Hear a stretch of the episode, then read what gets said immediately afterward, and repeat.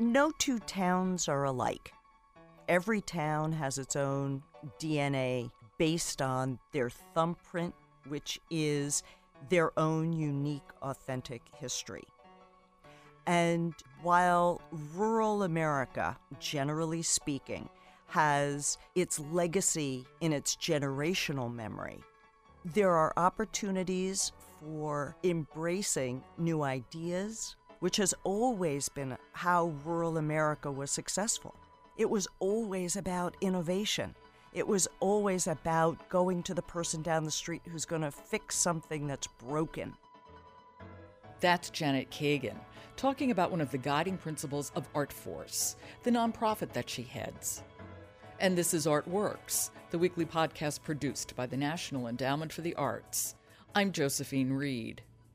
It's not news that many small towns across the United States are suffering as the manufacturing base has declined. The factories that remain open are often underutilized or in need of transforming or reimagining their production. That's where ArtForce comes in. The organization believes that artists and designers could and should be at the center of manufacturing renewal. In the past two years, ArtForce has partnered with three North Carolina towns to bring artists to the table to work with manufacturers to generate new products. This, in turn, would help to enliven the community, both economically and socially. To find out more about this program and how it all worked out, I spoke to the co founder and director of ArtForce, Janet Kagan. I asked her to explain the thinking that drives ArtForce. We think of ourselves as civic curators. ArtForce is a nonprofit tax exempt organization, and we're dedicated to economically strengthening small and rural towns through creative invention and strategic alliances. Our paradigm, which is about placing artists as inventors, and that they, by virtue of their inventions, build local economies and create jobs, that jobs bond people to place, that creates and drives distinction and authenticity and breeds new ideas. How did you come up with this idea? For more than 35 years, we've been working in interdisciplinary planning and design teams in collaboration with communities, artists, and government. And one day, a colleague was shopping for her garden when she discovered that the traditional North Carolina swirl clay pot happened to be designed in New Jersey and manufactured in Taiwan and then shipped back to this local North Carolina outlet. It occurred to us that America's small cities and towns desperately need our artists who are highly trained and underutilized creative thinkers, visionaries, problem solvers to retool essential manufacturing and stimulate resurgence in rural cities and towns because people live where their jobs and feel a sense of belonging from not being able to find a traditional North Carolina pot that was actually made in North Carolina, you came up with the idea of reinvigorating a manufacturing base by putting artists at the center of it? Exactly. America's economic history is indeed grounded in how product defined place. And we consider ArtForce to be a 21st century Lincoln response to regenerating community well being with core, authentic, sustainable vibrancy. And even today, what we consider to be high craft or fine art was historically always a required skill for self sufficiency in rural areas. There were clay jugs, hand blown glass for windows, turned wood bowls for flour, weaving cloth reeds for fans and screens. The list is endless. And although perhaps more rudimentary processes than what we might experience today, success in rural manufacturing was defined and advanced by artisans and apprenticeships. And we just don't use that mentoring model hardly at all these days. Online classes and certifications have replaced historic and successful educational paradigms.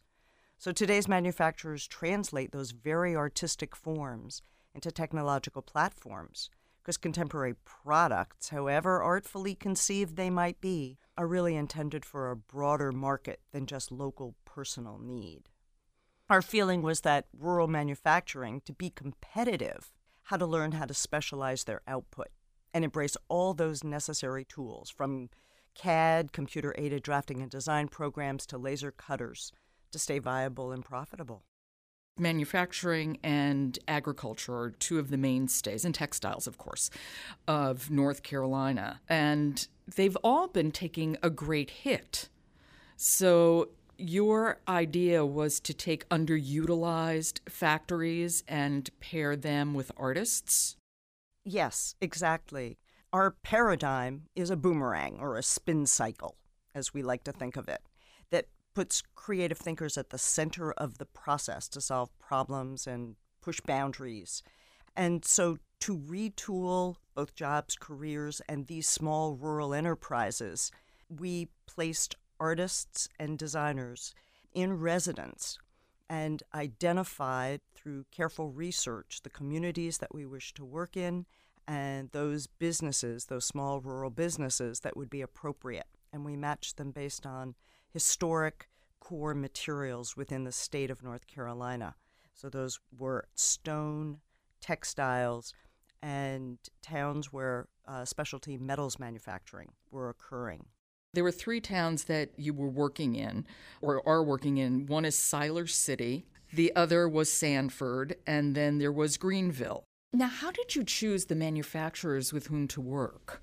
We did a lot of research we felt that it was very important to be able to identify communities where there was an initial investment of time, thinking, direction that they could bring to this project. So we were really looking at ways that we could engage with the community. In Sanford, for example, they had just completed a long term vision plan. They were in the process of working on a new downtown master plan.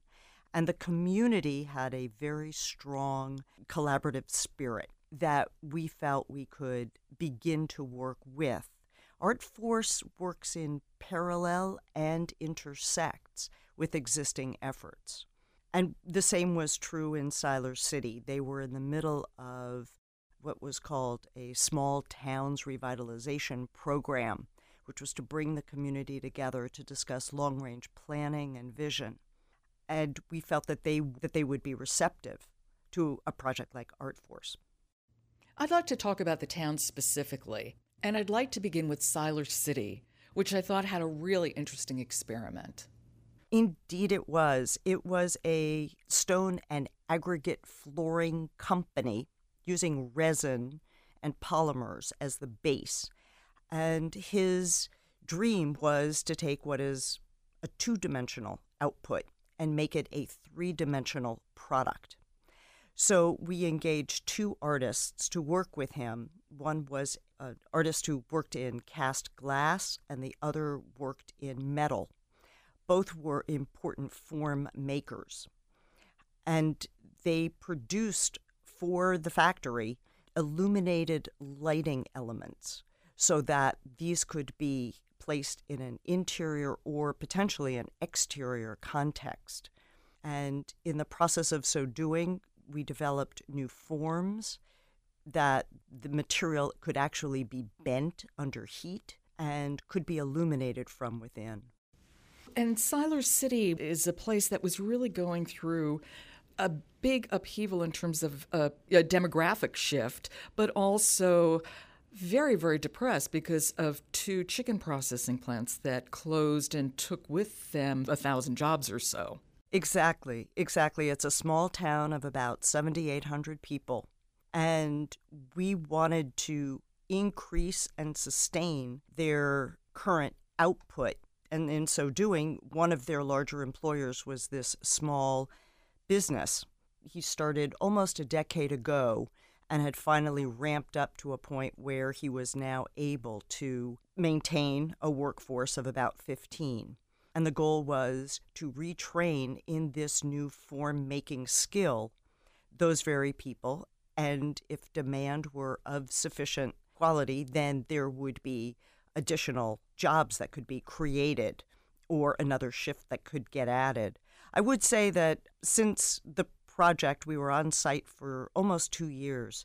There is a private developer who has decided to purchase some additional buildings that were vacant and start an artist colony. And the very manufacturer with whom we worked has retained a local artist to be his own project manager for the development of new products. And in a workforce training session that we had with other area artists, he invited them all to come and prototype new work of their own and to prototype new work using his materials. Siler City, which is really a small town, has an art gallery in its downtown named the North Carolina Arts Incubator Gallery. That was impressive. It is. It was started uh, several years before, and they're still going well. There is a hub that exists for creative artists to come and produce work. So we felt that we could draw on their strength. At the end of our work in Siler City, we hosted a month long exhibition open to the public at their gallery, which would be to share the prototypes that had been produced by the artists through this process. There also is a civic art component to this. Yes, we felt that there was an important educational underpinning to the work that we were doing in these communities. And we thought it would be wonderful to be able to have a physical, tangible demonstration of the alliance between the artist and the manufacturer. In Siler City, we produced as a prototype about a dozen of these light forms that were then up and down Main Street. In another community, there was a permanent uh, work that was created using uh, sheets of uh, steel, six by eight feet, that were the first table components that had been laser cut out of these steel sheets and placed in bright colored powder coat on a new greenway that they had. And we had another permanent work in Greenville that was on the side of a building out of the textiles that were used during the, the residency. Well, I asked you about the manufacturers and what their sense was when you approached them about this project. What about the artists? They were enthralled and they thought it was fascinating. The dimensions where the complexities emerged had to do with how each thought, and they think very differently. Artists are very protective of the time it takes to work through an idea, translate it into a form, test it, evaluate it, does it have an aesthetic dimension that they could call beauty? Small manufacturing is all about efficiencies, scale, profitability. These are the dimensions in which not everybody is speaking the same language or adapting to each other's processes. So, as project managers, part of the challenge that we faced was to begin to bring people together in dialogue and we did this many times throughout the project. And we even brought together all of the teams working so that over a day, so they could share their own strategies, their own thinking, learn from each other, so that they could go back to their communities and find strength from the work that they were doing. And in fact, we were able to potentially partner two of the manufacturers the manufacturer in Sanford and the manufacturer in Siler City, they were going to assist each other on their own product development with the artists that we had engaged. Can you just walk me through a little bit of what that facilitation was like? We were working as frequently as we could verbally and on site. We produced a lot of visual documentation, and we had one and two hour long design reviews with both members of the team to work through ideas, to discuss market research, profitability, how best to design and then manufacture along an assembly line process. These projects are not for the faint of heart. It sounds like, especially for the manufacturers, that they really have to be willing to take a chance. They do. And they each had a dream that they wanted to accomplish. We interviewed many manufacturers in each town before we settled on the ones with whom we established a relationship. And each of them had something different that they wanted to accomplish, and we felt that partnering the artists with them would be the appropriate response. For one, in Siler City, it was to go from two dimensions to three. In Sanford, they did a lot of specialty metals fabrication that was invisible, and they wanted to brand something with their name. And in Greenville, the textile manufacturer has an established 30 year reputation in developing canvas products. And he was really interested in extending the reach into a more contemporary response. Half of his business is online and in Asia. And we partnered a Taiwanese textile artist with him, and she produced a series of contemporary handbags and baskets, which for him represented a completely new market. Greenville was very interesting to me because it was quite different from both Siler City and from Sanford. It's both an academic and a medical hub. There's a university there and a medical school there. Indeed, there is. ECU, Eastern Carolina University, has a very strong textile and arts program. Pitt County, which is where Greenville is located, is the eastern hub for all of North Carolina uh, medical facilities. And Pitt County is right on the cusp of determining whether or not it is a rural county any longer. When we were working there, it was. But there has been tremendous growth in the county as a consequence of the last couple of years. So, for our project in Greenville, we engaged their Arts Council to join with us in helping to establish a protocol whereby artists could begin to be trained and then partner with other small businesses. And we received from them one of the nicest compliments about the work we held meetings in their offices, and they said that you enabled us to look at our community from outside of the bubble from which we normally engage. And we were thrilled. They are now looking at ways to more significantly create a permanent public art ordinance. We produced a work that was in public space across from their farmers market. This was what they needed to advance their own internal policies to commission artists to do more permanent public work. Art Force, this program of Art Force, has been going on since 2012. So that's two years, which gives you time to be able to see what you've accomplished. But what do you foresee after the granting period is done? What do you foresee in these three places? we are monitoring uh, longitudinal data that is important for Art Force to follow. So that's everything from building and sign permits that are being uh, applied for and and issued. We're monitoring demographic changes and shifts, and we're also looking at tax base and how that may have changed based on rezoning. So we are continuing and will for the foreseeable future. It's important also to remember that change in small towns can occur over a three to four year period, but for transformation to occur is a decade to 12 years. And we need to be able to be conscious of that at all dimensions of how we think about the role that our ideas, our programs, our funding can support. What has been the most challenging part of this program?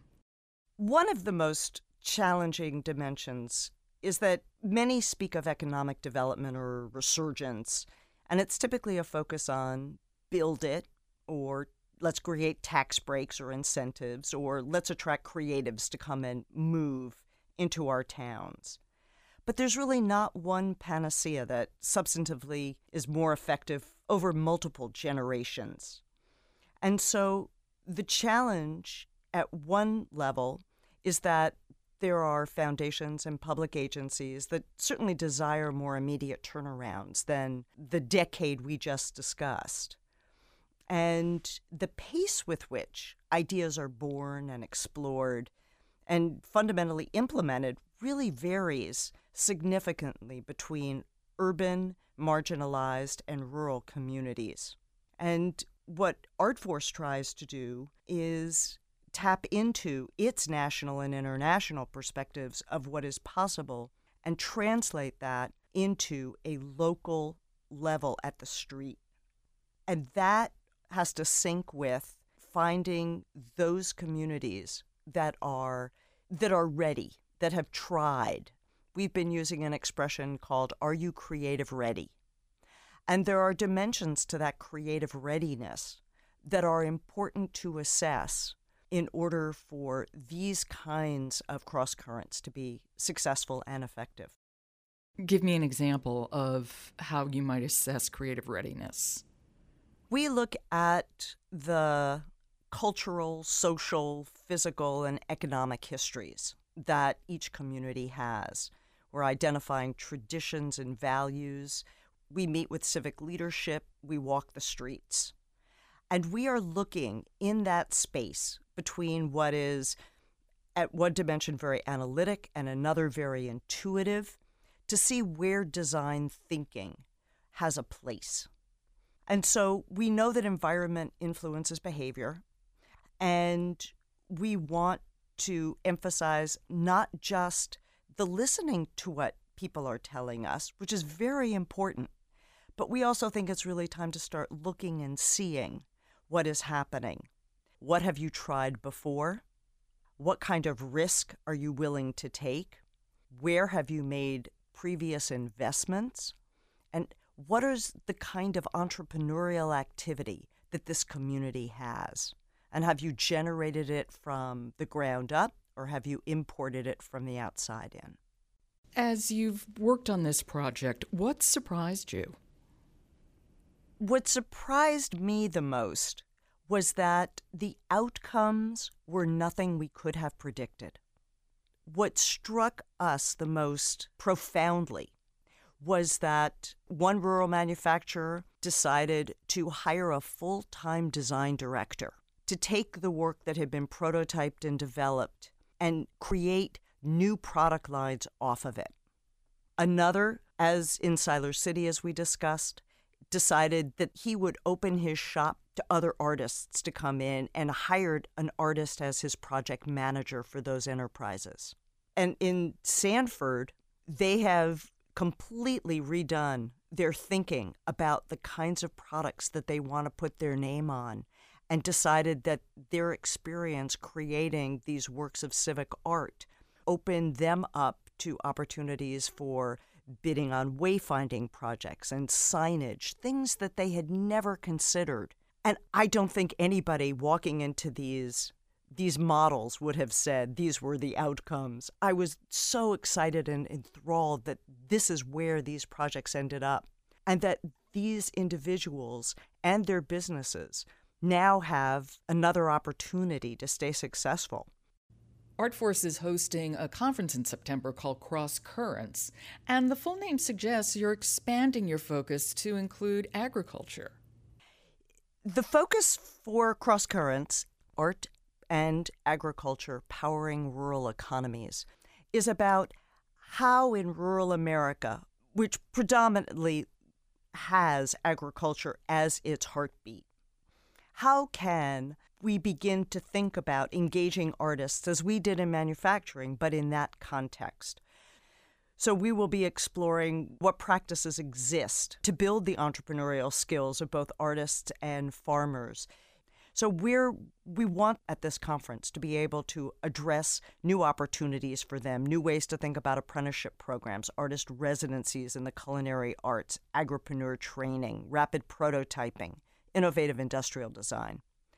We're also evaluating back to your question of creative readiness, what is the creative infrastructure that exists? What are those physical, organizational, and social infrastructure components that can support these kinds of sectors? And what are the models that exist? How do we repurpose buildings? How do you develop a community alliance? How do you organize a food hub? We're looking at the history of rural innovation and creativity. So, what are those assets to build on that can create viable economic opportunities? And we will also have a panel discussion and a two plus hour workshop on attracting investment and philanthropy, telling your story that will have ArtPlace America and the NEA, along with community foundations and private philanthropy. In 10 years, as you said, it takes a decade in rural communities for a real transition to occur. One could argue that's also true for nonprofits. where do you see where do you see ArtForce in 10 years? Thank you for asking that.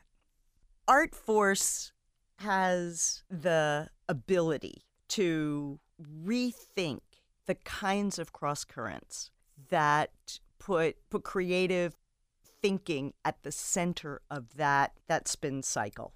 So we are exploring in our own fearlessness ways to potentially take an equity position in some of the work that we're proposing.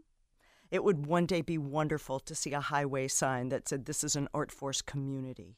And we are looking at ways that we can begin to connect small businesses across areas and look at broader community in a more regional context.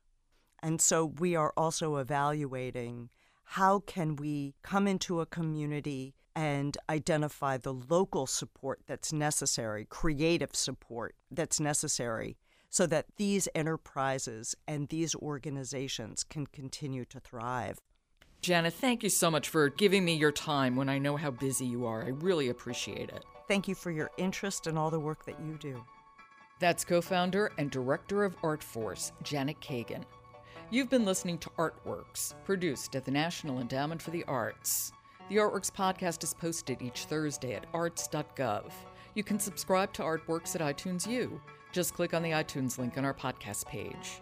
Next week, 2013 National Heritage Fellow, Seamus Connolly. To find out how art works in communities across the country, keep checking the Artworks blog or follow us at NEA Arts on Twitter. For the National Endowment for the Arts, I'm Josephine Reed. Thanks for listening.